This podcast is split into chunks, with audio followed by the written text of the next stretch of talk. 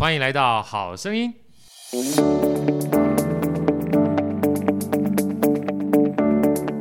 大家好，我是好学好哥，欢迎来到好声音。在好哥旁边呢，是我们美丽大方、窈窕动人的 Elsa。Elsa 跟大家问好。大家好，我是 Elsa。有时候不期然就被好哥 Q 到，就 不知道怎么讲才比较好，对不对？然后今天呢，邀请到两位啊。呃，是好哥的一位是非常好的朋友。那时候在湾生的时候，我就呃算是很崇拜的老师，汪慧茹老师。老师好，哎，你好，好哥好，还有我们美丽的主持人 Elsa 好，还有我旁边有位魏老师，她是我太太。好，那我们刚好这一次呢，你今年金马奖搞到功力喜迎太太，哦，对对对，就厉害，资讯量太大了。这对这个资讯量，基本上这个秘辛 跟所有好生意的人讲一下。我今天基本上这两位老师，我还单独想要介绍一下。没想到一次可以介绍贤伉俪两位超级厉害生，魏佳颖老师 好，大家好。那我跟我跟好哥哥之前呢，呃，在那个湾生嘛，湾生对对对对对，那时候演了好几场，对对对，对。然后后来有一次呢，哦，跟好哥在那个画展画展见面，呃，苏千芳老师的公子的画展，十六岁的公子的画展，对对对，真的是一种缘分，对缘分缘分。这个大家可能看不到哈，因为在座老师都在这个地方，因为。呃，我说老实话，除了那时候跟王慧茹老师有这样的好几面之缘，我是坐在台下当这个小粉丝之外，哈。后来音乐剧会又跟哲艺老师很熟，是。然后后来呢，我们办了好几场沙龙，音乐沙龙。今天早上还跟我们另外两个现在在我们现场的贵宾啊啊。呃，听不到，但是看得到。他们现在已经开始在找地洞要钻。放心，我们今天没有麦克风，让他们直接 Q 哈。那我先讲一下，一个是易容老师，哈，小提琴音乐家，现在目前在纽约爱乐担纲。然后另外是简梦君老师，是非常厉害的钢琴音乐家，哈，笑得很开心哈。下次基本上换你，因为简梦君老师，我们出门左转的话，在好声音里面曾经有过访问过哈，这都是我们非常好的朋友。那今天很难得哈，因为跟慧茹老师的话，已经真的是蛮多年的好朋友。那时候。我记得是一八一九的时候，那时候正在这个弯生算是刚开始，是，然后这么多年来这样一路，呃，算是让大家看见他们，然后一路走过来，是，然后其实当初的话，也因为有弯生，好哥才能有机会认识慧茹老师，然后今天，哎。好不容易在 有缘分，有缘分又又又又又又见面了哈。对对对，呃，这个大家看不到没有关系，但是还是要跟慧如老师讲一下。慧如看到那边我一个，现在目前我很骄傲的，我现在担任万声乐团的策略长。策略长，对，策略长好。其实我也不知道，其实我也不知道策略长是干嘛的哈，但不重要，最重要是今天有两位贤伉俪老师一起过来。我们先啊，坦白讲的话，今天要跟大家分享一个非常棒的音乐。呃，算是盛宴啊，在九月二十七号的时候，但是刚才呢，跟慧如老师一聊完之后，才知道，其实不仅是在九月二十七号，九月二十七号之前，台北爱乐有非常多的好的演出。是，那我们先请呢，Elsa 把我们九月二十七号啊，今天魏老师来到我们这个地方啊，在管弦乐里面，包含千管跟双管这两个名词啊，带给我们所有听众一下，好不好？好。九月二十七，礼拜二晚上七点半的时候，国家音乐厅双管争辉，千管璀璨。哎，双管争辉，千管璀璨，因为管弦乐嘛，那本身基本上就非常多这个属于管类的这个乐器。那为什么特别讲双管争辉呢？因为这次台北爱乐带来的两个单簧管，加上我们魏老师的管风琴，是一个非常难得的一个经验哈。在这个琴里面呢，你可以听到各个不同的这种算属于管弦类，他们之间的这个交互的 talk。那么，请老师啊，先跟我们分享一下好不好？除了九月二十七号之外啊，能不能给我们带来就是呃，因为坦白讲，疫情之前的话，很多的音乐都因为疫情就延后了，或者是取消了。那在九月份啊，这个非常呃重要性。爆炸性而且浪漫，属于处女座的 这个月份。为什么谈处女座呢？因为处女座是个非常优秀的星座啊。因为好声音的好歌就是处女座的哇，间接这样子基本上称赞一下自己。然后老师离题离题啊，这是本月寿星，本月寿星，待会请大家吃蛋糕。请问九月？除了九月二十七的双管正辉、千管璀璨之外，是还有哪些的音乐能跟我们分享一下，好不好？其实像我们这一场呢，我们之前就会在那个九月十七号那一天，我们会在屏东演艺厅。那我们知道那边呢，有一台那个很不错的管风琴，对，造价我记得是三千三百万台币吧，哇，那一只。对，那个然后那个也是好多支管子。Yeah. 然后我们会先在那边先演一场，然后接下来才在台北国家音乐厅，就是原班人马在台北国家音乐厅演出。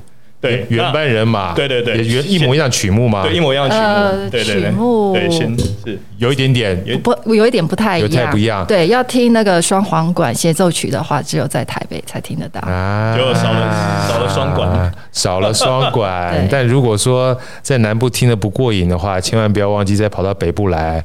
啊，一路一路追星，从南部追到北部 啊！对，然后我们在那之前呢，我们九月九号会有一个电影音乐会《铁达尼号》。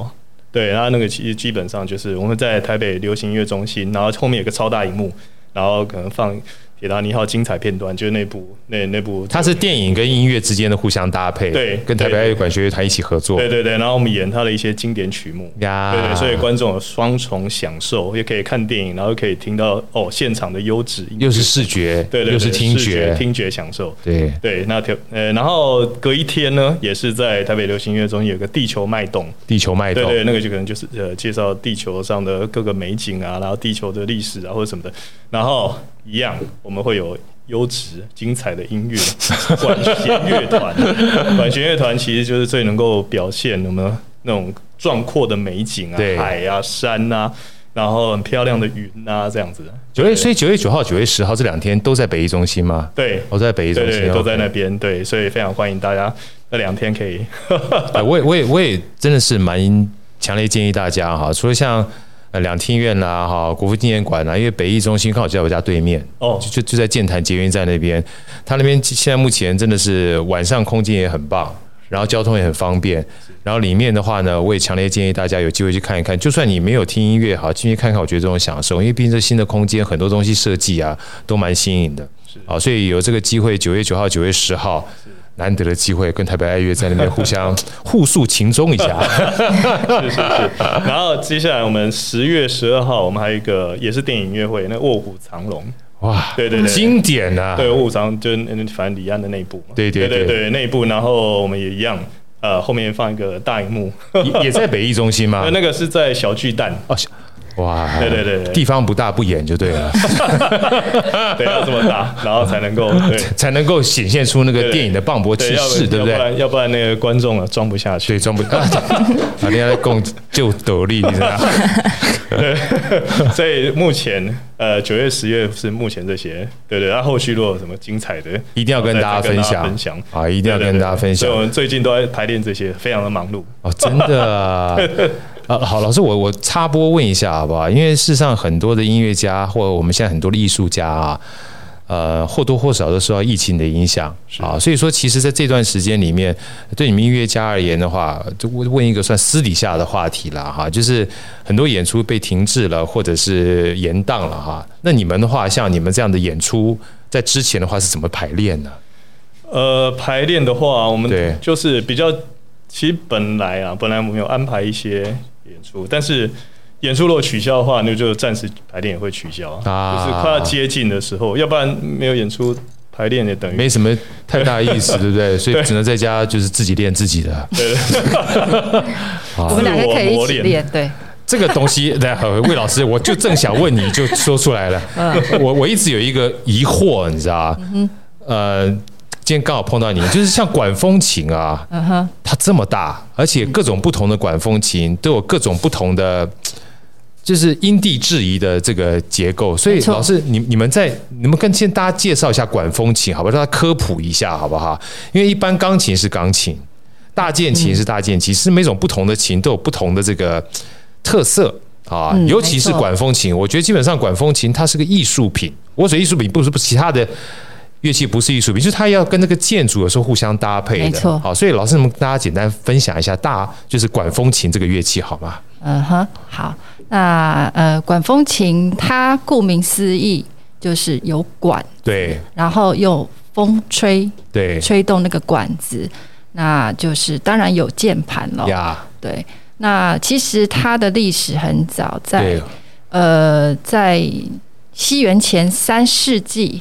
那时候其实就有那个水压式的管风琴出现，而且其实大家也不用那么严肃去想说啊，管风琴好像现在就是哦抱歉，在教会里面对是很神圣的。可是其实当初，呃，以前我们有一部电影，就是讲那个，呃，那部电影叫什么？就是一部电影，没关系。他们其实那时候，对，呃，他们需要娱乐，对对，那就是呃，我记得是，嗯。呃，他们其实管风琴，他的欧洲吗？那是欧洲的，就是在罗马竞技场里面，他们不是就是会把那个呃奴隶呀，就是就是跟野兽去打斗，对，就是像像那个叫神鬼战士啊，对对对对对对，没错，就是那个就是那种场景，然后那种场景的时候，它是需要有一些，就是像现在的人一样，对，其实它是需要有音乐去娱乐。对大众，对，那其实就是跟这现代也有一点呼应啊。那就是，其实在美国呢，他们棒球场的时候，他们也是有管风琴的哦。是，没错，棒球场、啊，没错，那不是每一个啦，棒球场。那这这当然就是比较世俗性的啦。那就后来，那其实那么久以前，那呃。这是西方的音乐嘛？那就是当然就是整个西方它的演变、文化演变呐、啊，对，就是教会宗教是非常重要的盛行嘛，对，对，那就是其实也不是一刚开始教会就是使用管风琴呀，对。那也是经过嗯一番就是跟音乐的历史有关系啦。对。那到最高峰的呃最巅峰的时候，大概就是巴哈那时候。啊、对。对。那巴巴哈的副歌呃还有前奏曲，这个非常非常适合管风琴对去表现它的技术。对，那为什么说呃管风琴跟呃教会比较常使用？因为其实，在教会的音乐里面，就是合唱跟管风琴嘛最能代表。那管风琴其实因为它是有风吹，所以就非常非常适合呃去伴奏人声。对，是因为这样子的啦。很那种就是每次听到这个教会里面，尤其空间越大的时候哈。那管风琴出来的声音就非常的庄严肃穆，但也有一点点很疗愈的感觉，是啊。但是今天我又多学到，原来在棒球场里面也有这样的一个管风琴。其实讲白了，就类似所谓的。Background music BGM 嘛，对不对？没错啊，就是 home run 的时候，它就会呃哒哒哒哒哒哒，这个就是用管风琴去弹的。老师，你刚才一一讲完之后，我就感觉已经有 home run 的感觉。是啊，是啊，没错啊，真的就可以很容易带动现场观众的情绪啊。哎，那老师，我再插播一下，所以接下来我问题就来了。好，既然管风琴的话，像它基本上是跟我觉得是它，它不是可以随便挪动的那种感觉。所以像一般在学管风琴的时候，比如说像小朋友啦，或者大人啦，想要学管风琴，他是不是会有一些场地的限制，或在什么地方有不同的管风琴，他学习方式也不太一样？呃，我觉得这样子来讲好了啦，在台湾的话是呃比较辛苦一点呐，对，就是说。目前为止，我们学管风琴都大概是大学以后，啊、然后才开始接触。对，呃，那就是就呃，我们要讲 pipe organ，就是真的管风琴，就是教会才有。那现在全台湾大概包括音乐厅的话，是有四十多台的管风琴。嗯、那因为基督教或就是包括天主教也是啦，好，天主教、新教这些，就是在台湾毕竟不是主流。所以就是说，嗯，没有那么普及。对对，那呃，现在也开始呃，因为时代进步啊，有电管风琴。Yeah. 那所以呃，我们就是可以呃，有公司有进口，可以买电管风琴。Yeah. 然后小朋友要学的话就比较容易，可是都还是一个初步概念呐。没错。因为很现实的嘛。对。你这个。嗯，台湾的音乐系其实没有管风琴主修这件事情。对，就像一些比较特殊的乐器，它有时候要学的话，你就要花多一点的搜寻成本，或找到这些老师哈，它本身地方戏曲或地方的音乐都不太一样嘛。嗯、所以，因为管风琴这个真的很难得的机会哈，刚好这个魏老师。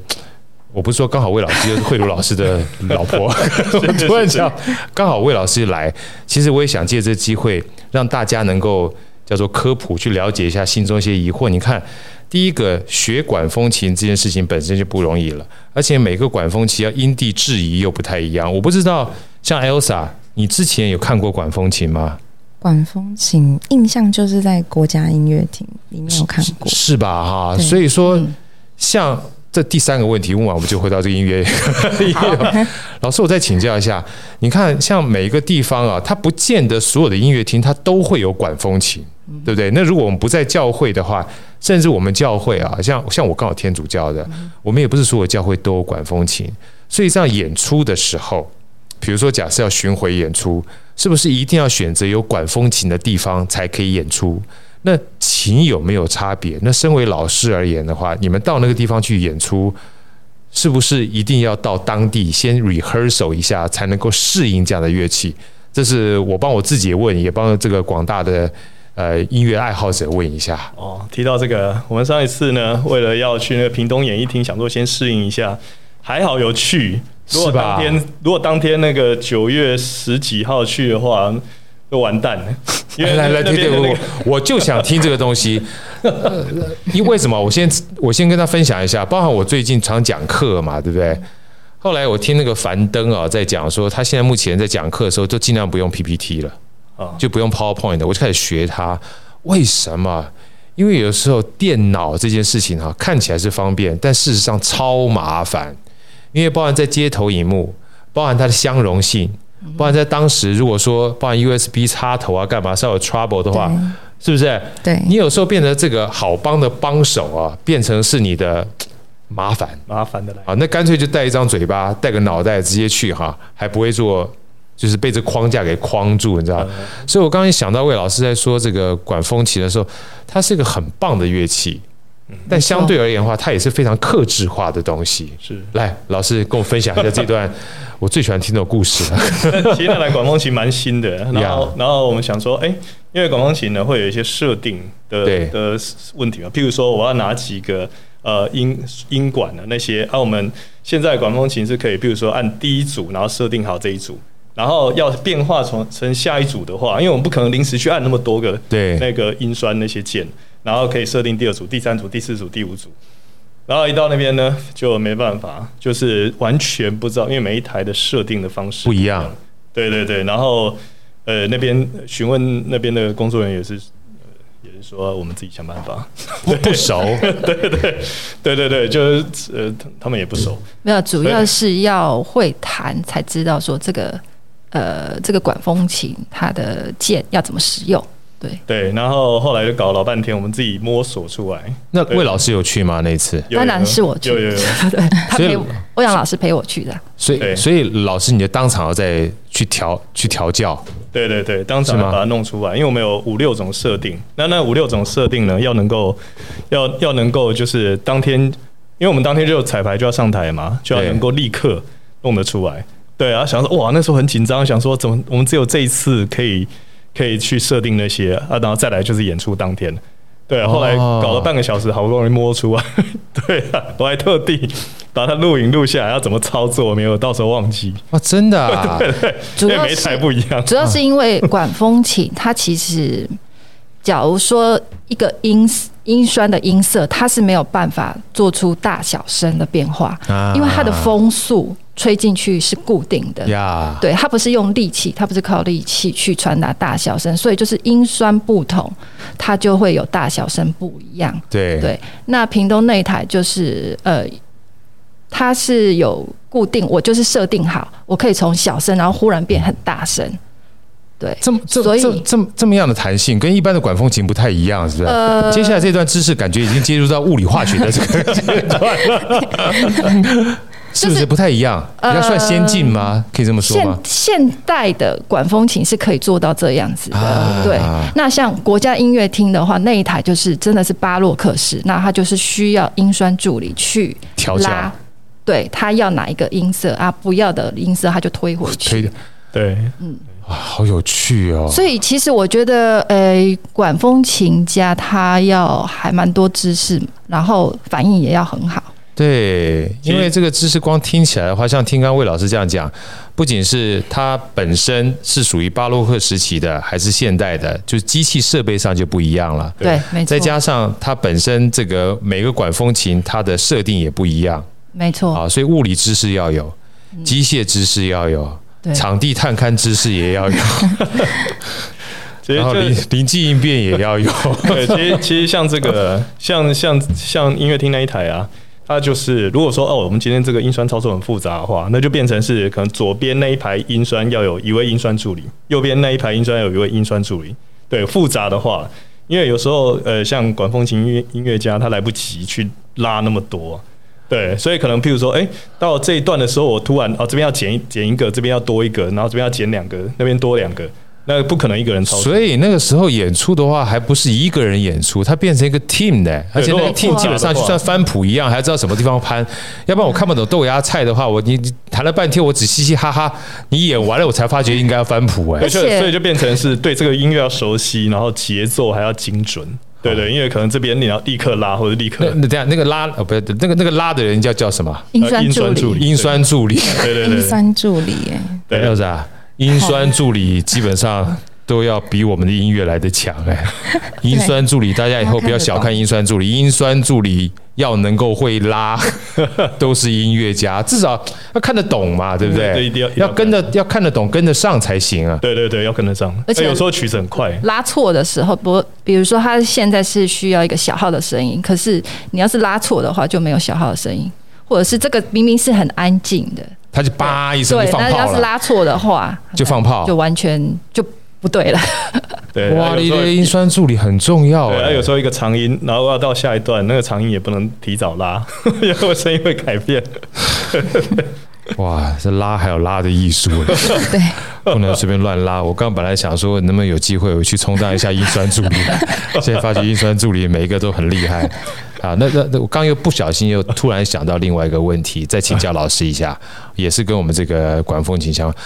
老师，那既然像学管风琴这样的一个算是比较特殊赛道的乐器哈，能不能请教您，您您当初是什么样的机缘接触到这个管风琴的？呃，一开始就学管风琴吗？还是学钢琴，跟一般音乐家这样的，然后学着学着，突然有机会接触到的。呃，其实我就是从小是音乐班出身的啦，啊、哦，对，然后呢，就是键盘底子有啊，对，对那就是。呃，从小是钢琴主修，然后要考大学的时候，因为我另外一个乐器是大提琴。哦，大提琴。对，大提琴这就难怪了。欸、对对，这样你讲我就懂了。元真会啊，对对对对。那我我是比较喜欢，就是乐器是可以表达出音乐性来。那其实也不是说钢琴不行，可是就是钢琴，因为我的手可以跑很快，可是。那时候我的老师就很喜欢让我弹一些什么 Prokofiev 的，或者是李斯特的那些东西，比较可以炫技的。那我就比较喜欢大提琴，比较歌唱性的。那所以其实也是有一点取巧啦，因为就是考大学，你大提琴当主修比较容易。我们那时候有保送甄试，对。那我那时候就保送甄试上，我们现在是叫北艺大啦，对对。那就是那时候就是大提琴主修喽。那大提琴主修，哎、欸，再过来，其实就毕业之后就，嗯、呃，就有有因缘机会，然后就是可以在台北爱乐演出。对，那那个时候都还是大提琴为主，对不对？对，没错。OK，那就是其实呃，我记得我在台北爱乐。就有听过，我那时候是大提琴团员的身份，然后就有听过，就是呃，不是听啦，我们就是有演出圣圣颂的这一首管风琴交响曲，然后但那时候您是听众。我那时候是演出者，演出者，但是是大提琴演出，对，是大提琴演出，还不是管风琴嘛？对，还不是。我那时候还没有开始学。那时候您旁边就有一位很帅气的翩翩的美少年，他是吗？他是首席，他是坐在前面，我要坐在后面。他坐在首席，我们仰望的 欧阳慧茹老师，就像以前我在台下仰望你一样，不敢不敢，哎，谢谢。然后呃，其实我们那时候就有两次，我记得有两次。呃，乐团有演出这首曲子，对，啊、那还呃有有一位呃还是从好像是北欧，我忘记哪一个来的音乐家，对，来的音乐家。然后那时候我就觉得好好听，非常好听。要是有机会的话，我一定想要摸这个乐器，而且真的是摸这个乐器，摸 摸着摸着就变音乐家。因为你怎么感觉那种学霸说话的方式不是令人非常激赏？但是我们也习惯了。没有啦，就是真的你，你呃学音乐的人，因为其实我以前拉大提琴的时候，老师哎、欸，我们那个巴哈第一号的呃前奏曲。得嘞哩啦哩嘞滴嘞，得嘞哩啦哩嘞滴。我记得那时候老师就有说：“哎，你这个第一个音拉下去，就是要像管风琴那个脚踩下去那种低音的感觉。”可是那时候真的是没 feel，你没办法想象啊。对对，那再过来就是呃，其实我们呃台北爱乐呃有去欧洲演出几次，对对，然后其实呃刚好有些机会是在教堂。有跟管风琴合作吗？没有，没有，没有跟管风琴合作，就是因为管风琴师其实他都要去教会里面练琴，即使自己家里有琴，其实那是不一样的啦。对，不一样。对，那就是你要是听到在教会里面，我觉得那个是最有 feel 的啦。没错，对，然后你听到人家在弹管风琴，就会觉得真的非常非常接近天堂的感觉。真的，对，天籁的声音，没错。对，然后就是。神颂的管风琴交响曲里面，这这有些片段，其实也真的是让我觉得，哦，好像是你跟天堂已经连接在一块儿了。对，没错，上帝在看你，对，上帝在看你，然后基本上 再过两个声音就就就飘上去了。对，对。那因为我自己本身是呃基督徒啦，哦，你也基督徒？对，我是基督徒，所以呃。嗯，我们是小时候有受洗叫坚信礼啦，对。对，然后长大之后才呃，就是自己有决决心说要诶、欸、受洗的叫坚信礼，然后那时候是在刚好就在双联教会。啊，对，然后我就呃在双联教会坚信礼的时候去到他们的礼拜堂，对，看到哇。原来教会里面有管风琴，管风琴，对，所以我就一直吵着我们的那个音乐总监，说我一定要学这个乐器，对。然后也是就吵着台北爱乐的，吵着台北爱乐的总监说，你一定要学这个乐器。那个我们教会有音乐总监，哦，对，我想到奇怪，台北爱乐也可以这样吵的话，我也想去吵两句，可能会教我一下。那就刚好啊，就对，就是有这个因缘，所以就开始学了。哇，我我方便问一下吗？老师那时候到现在，您就是。呃，摸和学，和到现在已经大概几年的时间了？呃，我是二零一三年开始学啊，所以将近快九年的时间了。没错，哇，真是不简单。因为其实像这种乐器哈，我觉得有时候一种缘分，是喜欢是一件事情，然后本身又稀缺，然后稀缺的过程呢，你又要找到老师。老师的过程呢，你还有机会持续不断精进，因为演出也是一种精进嘛。就像我们去呃跑跑跑步一样，如果你不跑马拉松的话，你就没有这种竞技的，对不对？对。所以对，Elsa 你也说对，对不对？要跟好哥一起参加比赛。不上当。所以接下来就要聊到我们这一次的演出了，因为真的很难得。好哥刚刚讲了这么多，好让大家体会到一件事情。呃，很多的乐器俯拾皆是是一件事情，但能够现在目前能够真正进场去聆听音乐，本身在疫情期间，我觉得已经是一件难能可贵的事情了。而这一次呢，呃，听到大家就是刚刚魏老师这样分享，包含管风琴，它这样的乐器哈，其实每一个不同的管风琴，它都是有不同的特色，再加上学也不容易，听也不容易。所以这次九月二十七号真是非常难得的机会啊！除了千管之外，还有双管。来，请老师给我们介绍一下我们这一次的乐曲啊。事实上也有不一样的地方，而且包含这一次不是第一次演出了，应该算是大家引领期盼之后第二次又带给大家呈现，对不对？是。来，魏老师跟我们分享一下这次的乐曲的，就是选配跟选择是什么样的一个乐曲，跟大家分享一下好吗？呃。神颂的管风琴交响曲，其实呢，他当初他写完的时候是要献给李斯特的。呀，对，因为呃，李斯特他以就是非常赞赏对神神颂的音乐才能，对，那所以当初其实这首曲子也是普法战争那时候刚结束，差不多十多年。那神送他有去当兵，Yeah. 对，然后跟德国打仗。那德国他们那时候普法战争是法国战输了，Yeah. 那呃，其实整个音乐那时候交响曲比较有名的作曲家也都是在德国，对，所以呢，他们法国那时候就开始觉得说啊，我们可能要用什么方法来复兴我们的呃。法国音乐，或者是振奋人心，对，对，然后所以神颂他就是想到了，想到对，其实管风琴。这首曲子，它有些地方我觉得可能跟他自己本身有打过仗也有关系，关系对。对，所以不是说只有我讲的天堂的那一部分，对。对，其实一刚开始小提琴有些动机，我觉得听起来也就是很有那种振奋人心的感觉，哎，应该是先有紧张感吧，对。对。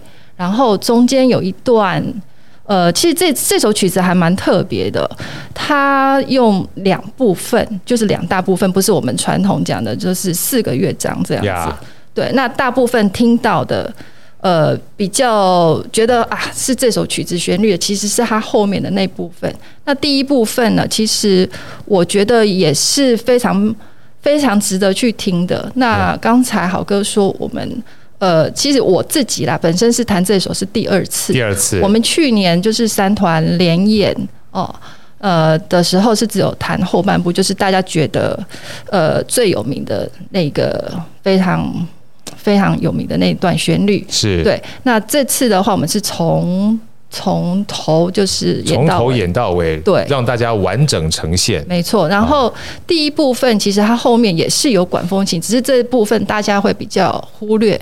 不知道那个旋律是什么？对，可是那旋律也是蛮美的啦。管风琴的音乐，我说句老实话，呃，从一开始第一个声音出来就觉得很美，就像老师刚刚说的，我每次听到管风琴就两个字：天籁。嗯啊，就是你就会，因为我觉得它有些场景的联想，知道？因为很多人听管风琴的话，常常是跟教会联想在一起的。像 Samson 这种，就是它带一点战争意味或人世间更迭的哈，其实算是比较少的，因为没有读过。历史或普法的话，大概一般人想象的这个管风琴还是跟教会连接在一起啊，或者是说像刚刚 Elsa 讲的，像两厅院啊，或这个，我觉得基本上已经算是呃真正进去过才知道了。要不然所以看这个所有这个都是跟教会，那只要跟教会在一起，又是跟圣乐在一起的话，就就联想到就天籁了。所以这是难得的机会啊，有这样的一个算是特殊的机缘，不仅是让大家呃在这个疫情期间能够到音乐厅。